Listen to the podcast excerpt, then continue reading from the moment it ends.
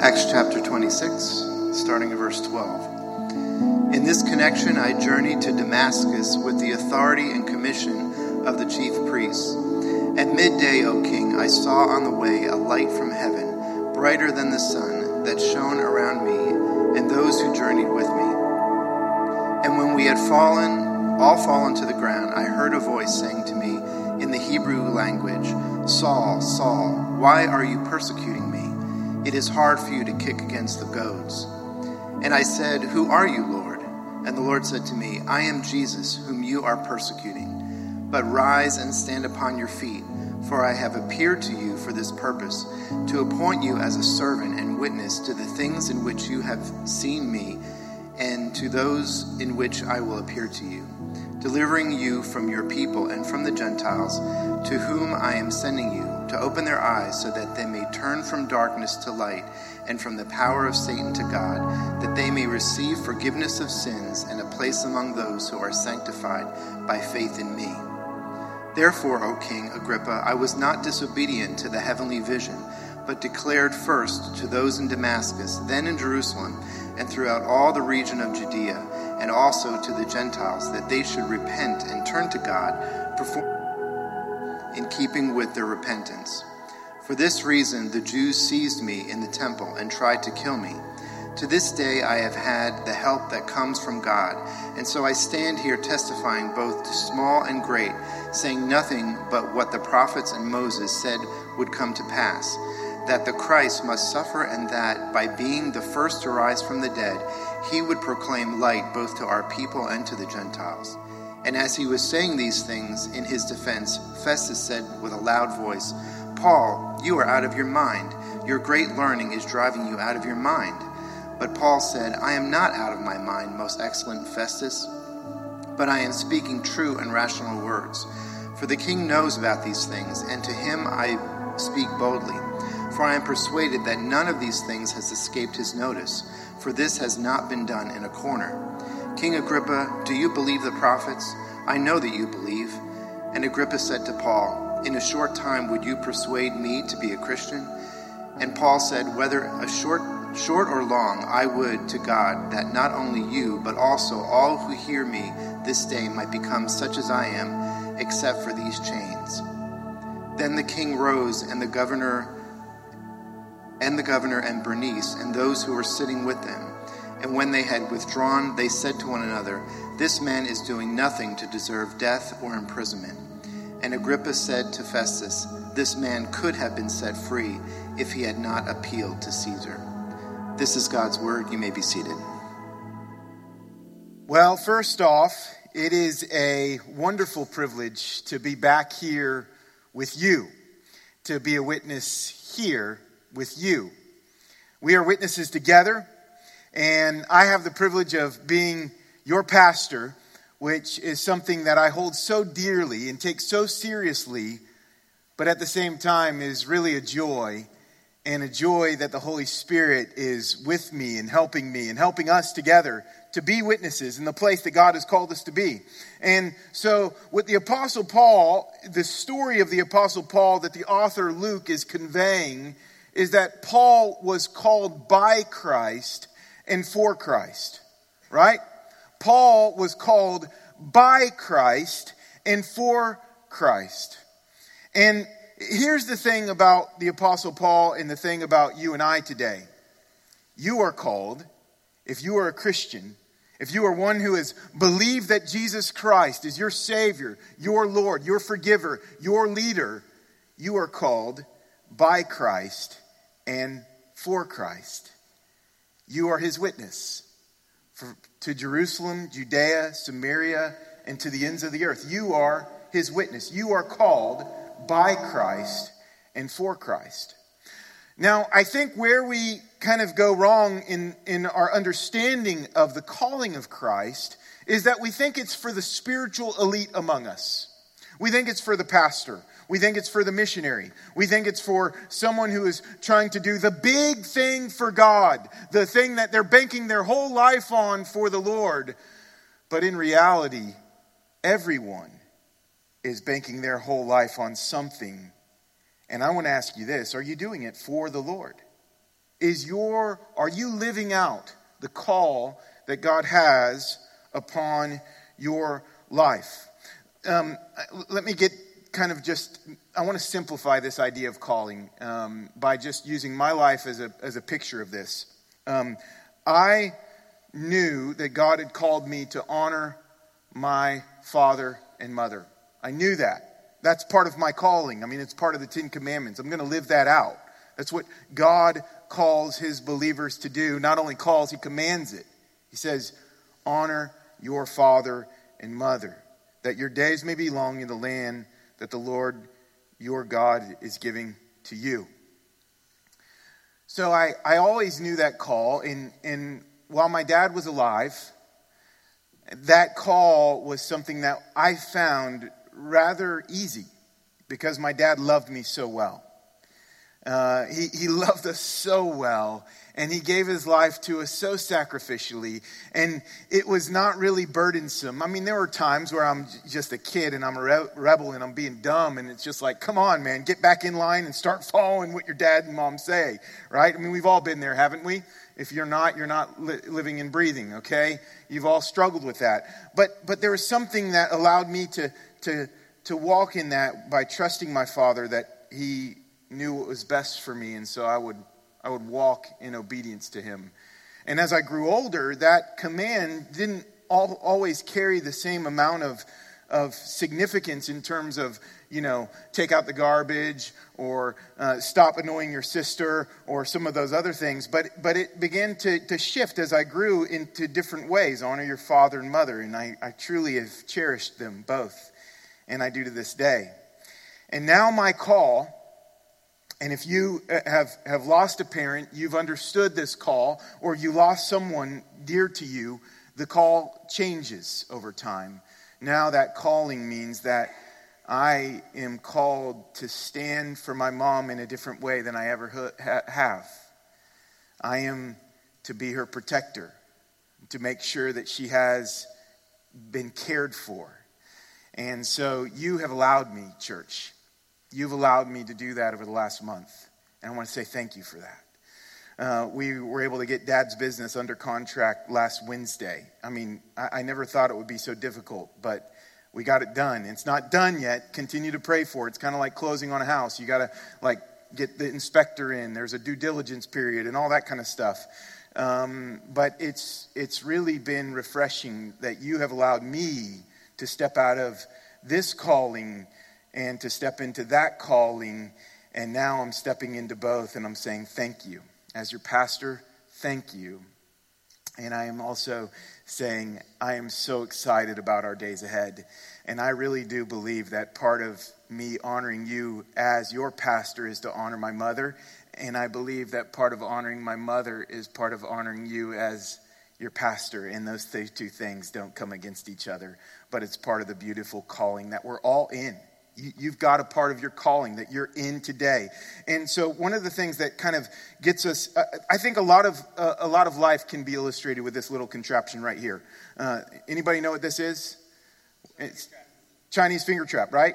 Yes, you, you can get them at a kid's birthday party in the goodie bag when you go home, maybe when you smash open the pinata, um, or you can buy like a thousand of them for 10 bucks on Oriental Trading Company website. So um, this is a Chinese finger trap. And I, and I think lots of life can be illustrated with this, and calling can too, because let's just be honest about our calling today. It gets tough, doesn't it? It gets really difficult. Your calling, I know, I don't know the ins and outs of your life, but I know your calling is really difficult. I know it. Because we live in a sinful, lost, and broken world. And hello, we also are a sinful, broken people who need God's mercy. And so that calling is hard, isn't it? Like to live the call of God in your family, in your workplace, in your neighborhood, in a place that is devoid of the knowledge of God. And here you are to bring light into that darkness. And it's a lot easier said than done, isn't it? But what happens is we get into this kind of Chinese finger trap contraption, and we've got one of two options. And typically we, we choose number two is we get out. Come on, like get out. And what happens? it feels restraining. It feels tightening. It feels like we are in chains like never before, and we feel trapped while we're trying to run away from that calling. And the question of the Christian calling is this Will you press in or will you pull away? Will you press in to the God who loves you and cares for you and has called you? Or will you run away from him? And I'm convinced this is where many Christians go wrong. If I can get out of this thing.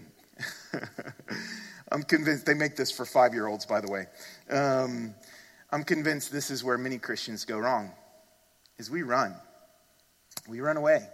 We don't really believe that God loves us and cares for us. We don't really believe that even though the circumstance and the storm may be raging around us, that He is our refuge. We don't really believe that even if the worst thing could happen to us, death, everything's going to be okay because Jesus rose again. We don't really believe those things. And so I'm here to tell you that I'm right smack dab in the middle of your struggle as well, and let's believe together, right? I'm going to pray for that. Father, help us. Help us in our unbelief. Help us believe more deeply in the truth of the cross and the resurrection. And God, help us press into this calling that you have for us today by the power of your Holy Spirit in the name of Jesus Christ. The church says together, Amen. So, this sermon is broken down into three parts. We're going to unpack this story from the Apostle Paul in three different uh, sections. Number one is just simply the calling. Uh, that's really the, the big idea, but we're going to see that illustrated through the life and calling of the Apostle Paul. Number two is the craziness. There is craziness, the accusation from Festus to the Apostle Paul, to where he says, You're insane, Paul. You're absolutely insane. I'm going to unpack to you why we're insane together, okay? Number three is the chains. Paul is in chains, convincing the people who are in judgment over him, ironically enough, that he's the freed man and that they should be in the place of him, but without the chains. It's a powerful, powerful, and moving illustration of the call and the confidence that God has upon our life when we follow that call. So let's pick it up here at verse 12. In this connection, I journeyed to Damascus with the authority and commission of the chief priests. At midday, O king, I saw on the way a light from heaven, brighter than the sun, and shone around me and those who journeyed with me. And when we did all fall into the ground, I heard a voice saying to me in Hebrew language, Saul, Saul, why are you persecuting me? It is hard for you to kick against the goads. And I said, Who are you, Lord? And the Lord said, I am Jesus, whom you are persecuting. But rise and stand upon your feet, for, you, for I have appeared to you for this purpose, to appoint you as a servant and witness to the things which you have seen and those in which I will appear to you, delivering from your pe- you from your people and from the Gentiles to whom I am sending you to open their eyes so that they may turn from the darkness to the light and find and from the power of Satan to God, that they may receive forgiveness of sins in a place among those who are sanctified by faith in me. So, what Paul is saying when he's illustrating this calling that Christ has on his life is that he told him this was going to happen. Jesus said to Paul, This is going to happen you are going to need to be delivered from your people and from the Gentiles. That, that's pretty much everybody in the known world at that period of time. It is from his own people, the Jews, and from the Gentiles, which includes the Romans. It includes those of non Jewish lineage. Paul says, I'm going to deliver you from those people, but I'm also going to deliver you to those people so they could be delivered from darkness into light, from death into life, from Satan to God. I mean, isn't that powerful? Like, so, so, so listen here, friends. You're, you're going to work tomorrow and you have a calling and you're going to clock in and clock out, or maybe you're going to send in your time card, or maybe you're just going to put in your time, or you've got these meetings scheduled. Listen, friends, I'm telling you that when Christ calls you to himself, he also calls you to the high calling of ministering the hope of the gospel to people who are in darkness, people who are in the grip of the hands of Satan, so they might be delivered to the open hands of love of Christ. That that's your calling. That's like Paul you have that calling. I have that calling. And I want us to see how courageously and how confidently the Apostle Paul walked into that. If you look back at Acts chapter 20, verses 22 through 24, he says this And now behold, I'm going to Jerusalem, constrained by the Spirit, being led by the Spirit. Like God's Holy Spirit is leading him there into Jerusalem not knowing what will happen to me there. How many of that's true for our lives? We don't know what's going to happen tomorrow. We don't know what's going to happen next week. We don't know what's going to happen next year. Not knowing what will happen to me there, except that the Holy Spirit testifies to me in every city that imprisonment and afflictions await from me. Hello, Chinese finger trap, let's get out of here right now. No, no, here's Paul's words. But I do not account my life of any value, nor is precious to myself, if only I may finish my course and the ministry that I received from the Lord Jesus to testify to the gospel of the grace of God. That's a confidence that he has. Even though imprisonment and affliction awaits them, he says, I don't count my life of any value nor is precious to myself. Like there's a real important principle that you can have for life is that the more loosely you hold on to your life, the more valuable it is to God and others. The more loosely you hold on to the preciousness of your life, the more precious it actually becomes. That's the ironic thing about this thing called Christianity, the upside down life, is it just doesn't make sense. It's the less tightly you hold on to it, the more valuable it becomes in the hand of the one who's in control of all things to begin with, and the one who's taking care of you and watching you every step of the way, and will never leave you nor forsake you or leave you alone because he left Christ alone, and he's never doing it again to one of his children, ever, because he did it with Christ. That's the truth. And so you can walk confidently and saying, My calling is not about me, it's about King Jesus. My calling is not about me. So we saw, as last week Pastor Josiah preached, and we saw this calling come to fruition. And there was a prophecy by a man named Agabus who took the belt of Paul and he illustrated this example that he said, The man who wears this belt is the man who's, who's who's going to be bound by chains and imprisoned. And the whole people, the friends, the elders, the people that were in Ephesus at the time period, Luke himself tried to persuade Paul, don't go, don't go, don't go. And then Paul answered, Acts 21, verse 13, What are you doing? Weeping and breaking my heart. For I am ready not only to be imprisoned, but even to die in Jerusalem for the name of the Lord Jesus. Can, can we get out of the small pictures of our lives and get into the big idea in which God wants for us? And that is that your life belongs to Christ. It's not scary, it's freedom. Your life belongs to Christ. And the Holy Spirit is leading us there to see that. And the cross of Christ shows us you are not your own, you've been bought with a price.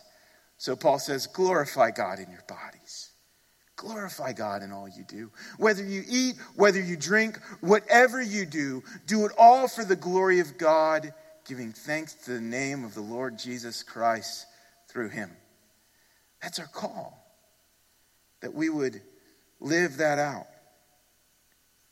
And so let me give you kind of this, this picture of, of where Paul's at um, in this. He, he's been defending himself for the last two years. there was a man named Felix who was the governor of the area he was in, who he stood trial before Felix. And the charges that are against the Apostle Paul is that the Jews are really mad at him because he's telling people about the Messiah, Jesus Christ. Now, they know that that doesn't really hold a lot of water in the court of law of Rome at that time because Rome doesn't really care. And so basically, they're saying he's disturbing the peace. He's causing a lot of real problems and he's dishonoring our temple and he's dishonoring Caesar by saying that there's another God but Caesar. But, you know, they can't even really say that very well because Jew, the Jews believe that Caesar wasn't a God and that the God of the Bible was the God. And so they didn't believe that the God of the, of the Bible was Jesus Christ. And so it was a really, it was, it was really uh, uh, a tricky situation for the Jews to navigate, but it was also a tricky situation for the governors and the magistrates to handle because these were their people, right? These were the people that they had to win over. And so you'll read that, that Felix, for example, sought to do them a favor. So when Paul is before the court system of his day, it's not accurate jurisprudence that they're after, it's political correctness. How can I appease my constituents and also appease Rome at the same time? It wasn't a right judgment that they were concerned with. Is how can I make the most people happy and I get out of this alive? Pretty much that was the case. And so Paul stayed in prison for two years because of it. And then when Festus becomes the governor and he gets before his constituents, the Jews, they say, hey, listen, we want to deal with Paul. We want to deal with him. And so now he's back on trial before Festus and he stands in defense. So there's, a, there's an image that captures this uh, famous painting by a man named Nikolai Bodarevsky. So, do we have that painting, by the way, Josiah? Um, yes, so there is the painting. Now, a uh, little bit about this painting is that these people are far too European than to be Middle Eastern Jews at the time period. So their skin's a lot wider uh, uh, in the painting than normally. And Paul would not be that tall. Um, Paul would be a short man, probably balding with a unibrow, and uh, have a very contentious look in his eye. The man was ferocious. And so he, he, he probably would have been very passionate in the time. And you see kind of the players there. there there's the who's who's of, uh, of the area that are there that have all filed in. It's pomp and circumstance. Uh, Festus is wearing the, uh, the white, and then you have Agrippa in the red and his sister Bernice. And so, a little bit about Agrippa II is his name, is he actually uh, was the grandson of Herod. Uh, King Herod, by the way, when he heard of the coming of the Messiah and it was prophesied, he had all boys under two, year old, two years old killed in the vicinity of Jerusalem. So, not very much a friend of Christianity.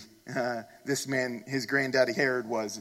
Um, and then his father, Agrippa the first, um, well, he had James killed, one of the apostles, and he also was ferocious in the persecution of the Christians. And then, before Agrippa II became king, his uncle took over for a little bit, and he's the one that had John the Baptist beheaded and head on a platter. So that was his uncle. And so now he's before Agrippa II. And Agrippa II was, was not as, as hostile towards Christianity. Um, but he was known from Rome to be kind of the, the, the standard bearer of the knowledge of uh, Judaism uh, of the people of, uh, of, the Jews and the Bible. And so he was the one Rome looked to for all the answers. But he wasn't exactly a, a good and upright moral character because his sister is sitting next to him, Bernice, and they have a relationship that would today be outlawed in all 50 states of the United States. Maybe a couple, I don't know. There may be a couple where that's not outlawed, but it should be. And so that's the, the picture of whom Paul is standing before a very immoral people. But Paul is stating um, his honor of the court in his honor of who is there. He understands authority and he understands while he's under the authority of God, he is to be a good witness of the ministry of the gospel before them. And so um, Paul gives this argument of his former life. If you read verses 1 through 11, he talks about who he was as a Pharisee, who he was as a Jew. In Philippians, he summarizes this way circumcised on the eighth day of the people of Israel, of the tribe of Benjamin, a Hebrew of Hebrews, as to the law, a Pharisee, as to zeal, a persecutor of the church, as to righteousness under the law, blameless. Whatever, whatever gain I had, I count it as loss for the sake of Christ.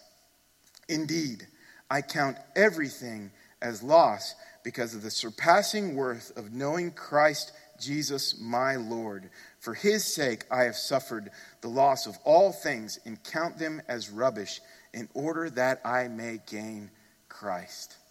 So, so Paul is telling the courts, he's telling the Jews, he's telling the council that surrounds him that he was on a path of life that was very different from the one he's on now. He was on a path of life that was there to destroy Christianity, that was to see it crushed. He stood over Stephen, who was a famous martyr of his day, and gave his approval as he was stoned to death. He says, This was me.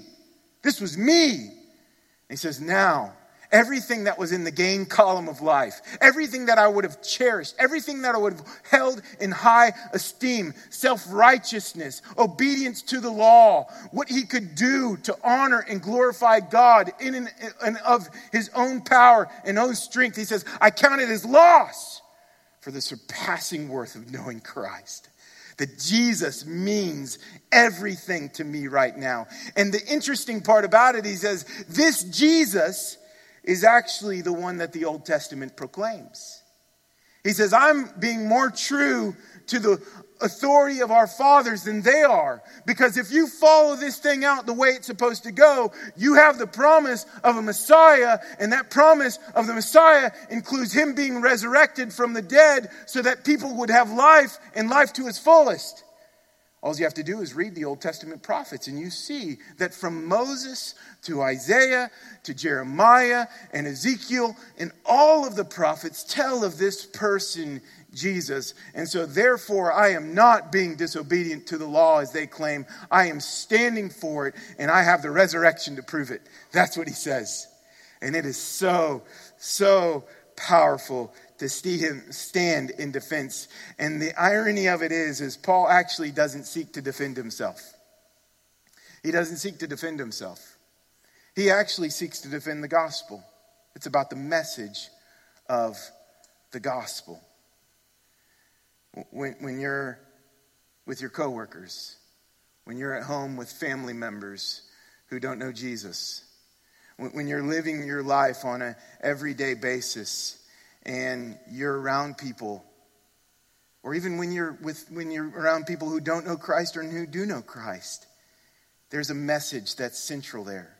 There's something that God wants to do, and He wants to draw people to Himself. There isn't a moment in time where that can get away from you to remind yourself this isn't about my defense. This isn't about my leisure. This isn't about my comfort. This isn't about my convenience. This is about the message of hope found in the gospel. And God has me around these people at this time, in this place, to enjoy that, to enjoy it. Like, that might sound like a boring life to you. That might sound like, oh man, that's just so boring. Actually, not a whole lot of things change in light of that. Not a whole lot of things change in your life in, in regards to that. God has you around the people in your life for a reason and for a purpose.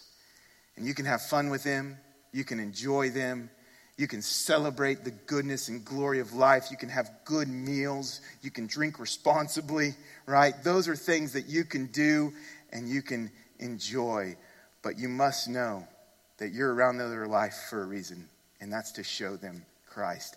And Paul, in the upper echelons of society, understands this truth. And the irony that's there is that while he's the one on trial, while he's the one that's giving a defense, one day all of these people will have to give a defense for their life. And he knows it. And that now has zoomed up the priority list for Paul. It's not about him getting out of this thing alive. It's about him getting out of this thing and seeing most people that he possibly can come to life in Christ. And that's what he's most concerned with. And that's the beauty of the calling. He says, I am sending you to open their eyes so that they may turn from darkness to light and the power of Satan to God, that they may receive forgiveness of sins and, play, and a place among those who are sanctified by me. In verse 19, we see the craziness. If you look at verse uh, 19 with me, he says, Therefore, O King Agrippa, I was not disobedient to the heavenly vision but declared first to those in Damascus and Damascus and then in Jerusalem throughout all the region of Judea and also to the Gentiles that they should repent and turn to God performing deeds in keeping with repentance. For this reason the Jews seized me in the temple and tried to kill me. To this day I have had the help that comes from God. So I stand here testifying both to small and great saying nothing but what the prophets of Moses said would come to pass that Christ must suffer, and that by being the first to rise from the dead, he would proclaim light both to our people and to the Gentiles. Verse 24 And as he was saying these things in his defense, Festus said with a loud voice, Paul, are you out of your mind? That was really what he said. Are you out of your ever loving mind here, man? Your crazy learning is driving you mad. 2000, let's just fast forward 2,000 years later, will you? Just, let's just, let's just, let's just take a, a, a road down memory lane. Uh, there is a, there's not much that's changed 2,000 years later. Because if you follow this thing, Christianity, the way the Bible tells you it is to be followed, you're crazy you're absolutely mad. You are nuts. I mean, you're telling me you believe in God of heaven that came down, was born of the Virgin Mary, that lived a perfect, sinless life, like had no mistakes, had no sins in his life, didn't hurt anybody's feeling in a way that was his fault and really genuinely his problem? Are you telling me that's true? Are you telling me that, that he he died on the cross for your sins, like your sins are against the holy God first before anybody else. That's your problem. And that he not only died, but he was buried, and there was no blood pumping through his brains. There was no oxygen. There was no oxygen, oxygen going to his brain. And yet, in three days, he rose again by the power of what? The Holy Spirit? You're absolutely insane. This crazy learning is driving you mad. You may have not heard it like that, but that's what people thought about you. And that's what people think about us here today. What, what are they doing going to church in a YMCA gymnasium? Come on now. How is that happening? Is this kind of some kind of cult gathering? I mean, listen, we're talking about a God who died 2,000 years ago, and we're worshiping him today as the worthy God and the King who has all authority and power and dominion. It's absolutely insane, is what Festus says. And Paul's response to Festus was this I am not out of my mind, most excellent Festus, but I am speaking true in rational words. Now that's the confidence in the gospel we need. To look at the world and says that you're foolish and says, "Yep, I'm foolish because I'm a weak person in need of the gospel." And so I'll be a fool for Jesus any day. These, this is the most rational explanation of life that I can give you.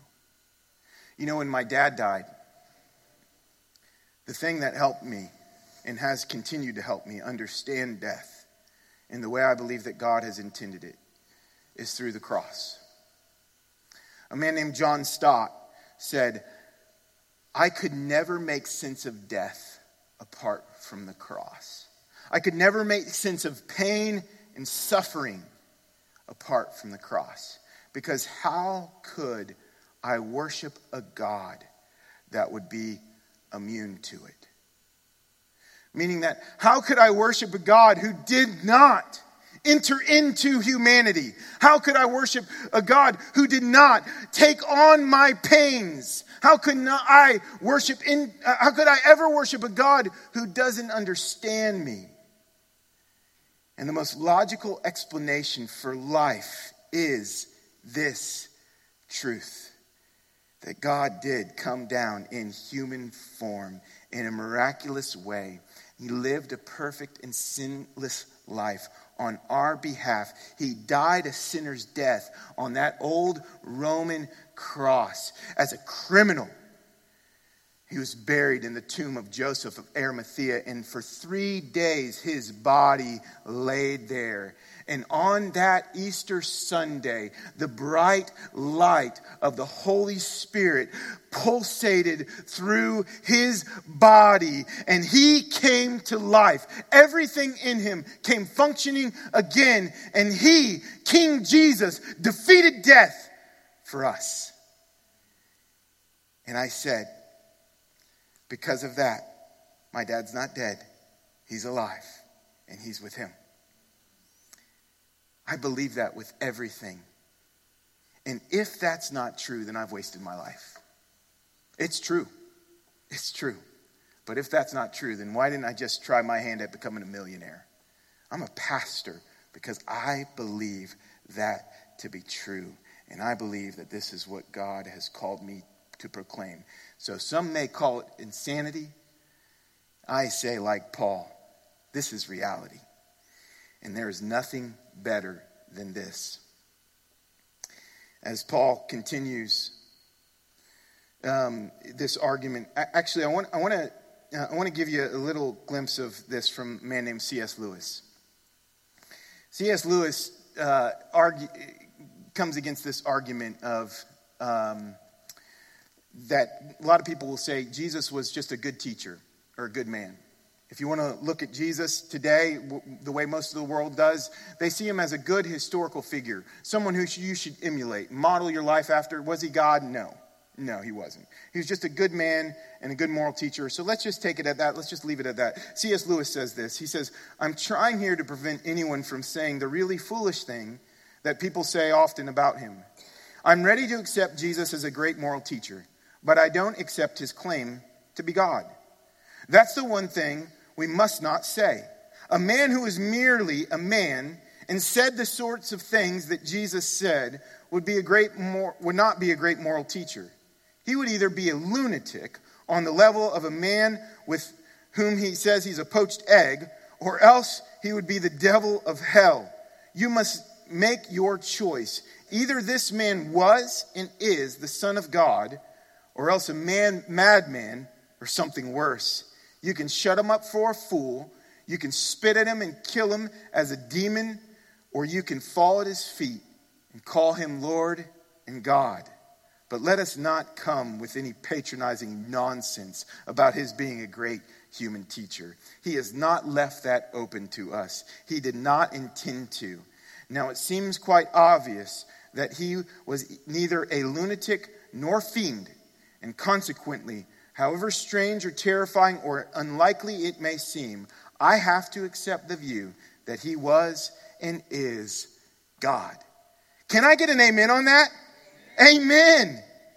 Either he was a lunatic, or worse, he was a corrupt liar who knew what he was saying and did it, or he is who he says he was. He is who he says he is today. He is Lord of hosts, and you should bow down at his feet and worship him. Man, that's the truth. Call me crazy, but that's what I'm doing.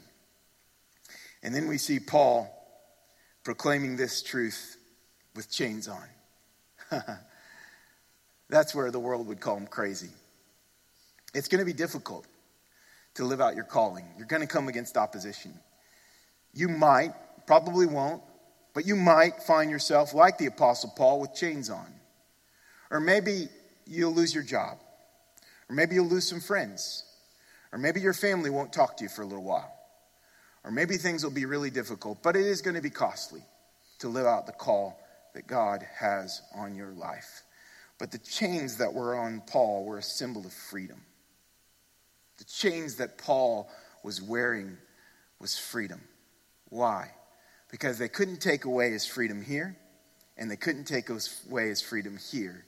And so the chains was an illustration that they were the ones in bondage and he was the one that was free. And he said to the who's who of his time, I would like that you would be as I.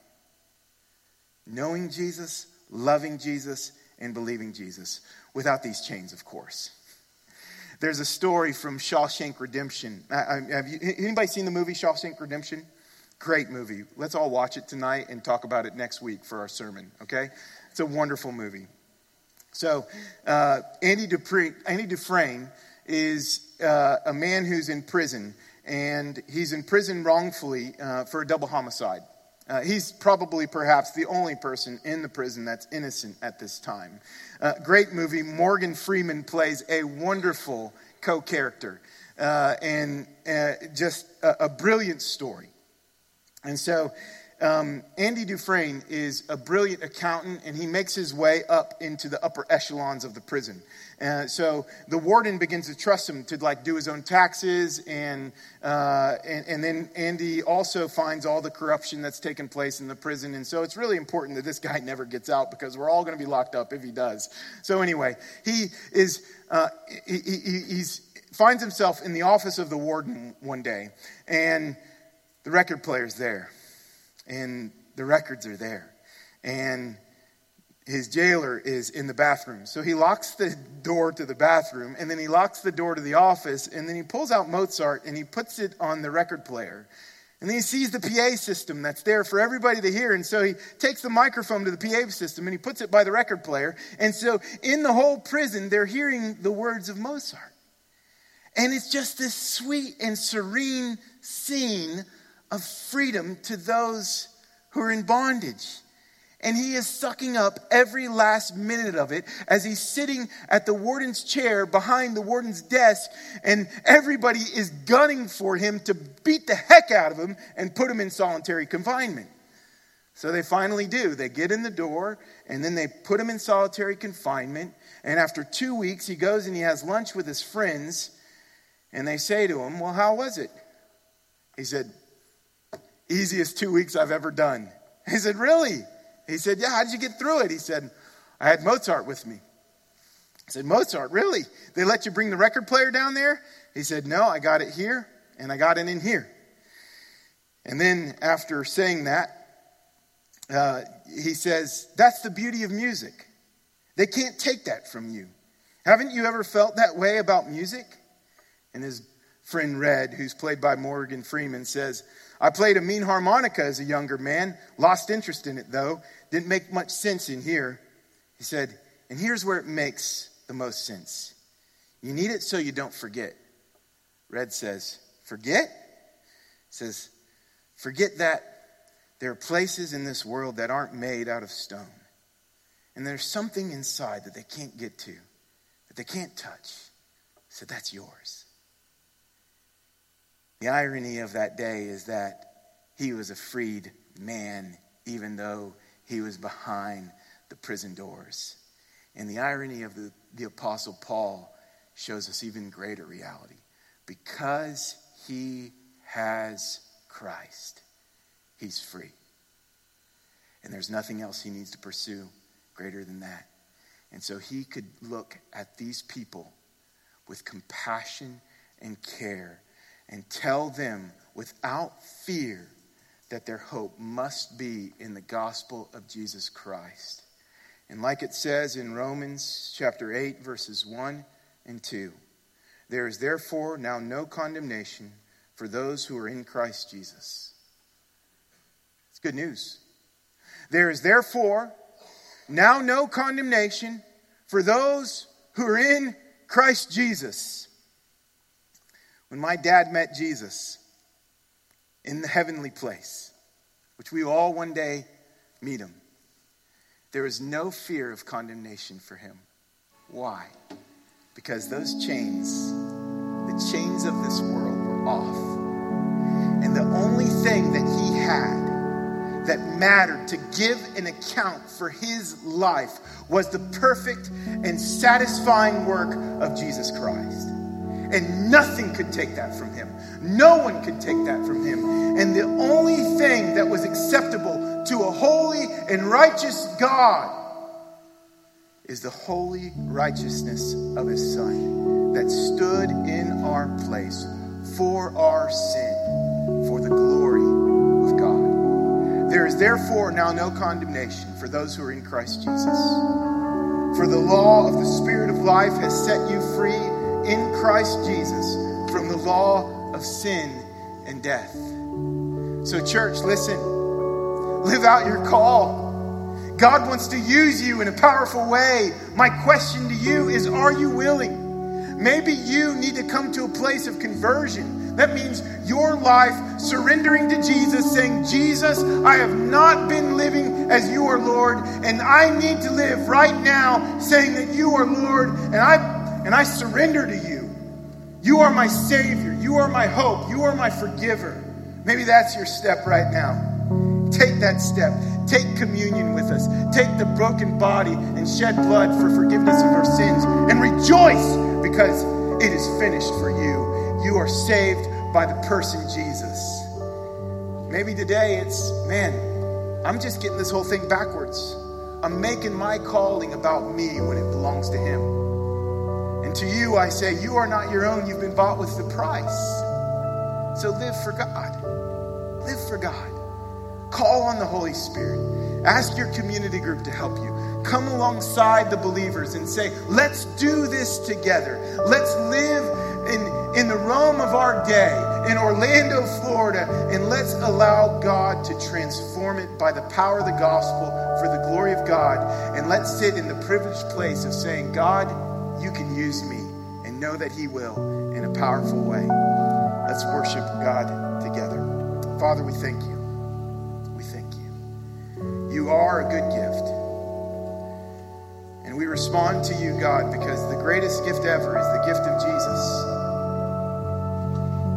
And as we take communion, Lord, we do so remembering that you died for us, but your death wasn't final. It was the gateway to a resurrection. And that resurrection, God, is one that we bank all our life on, saying that where you are, we will one day be. And Lord, we can't wait to be with you.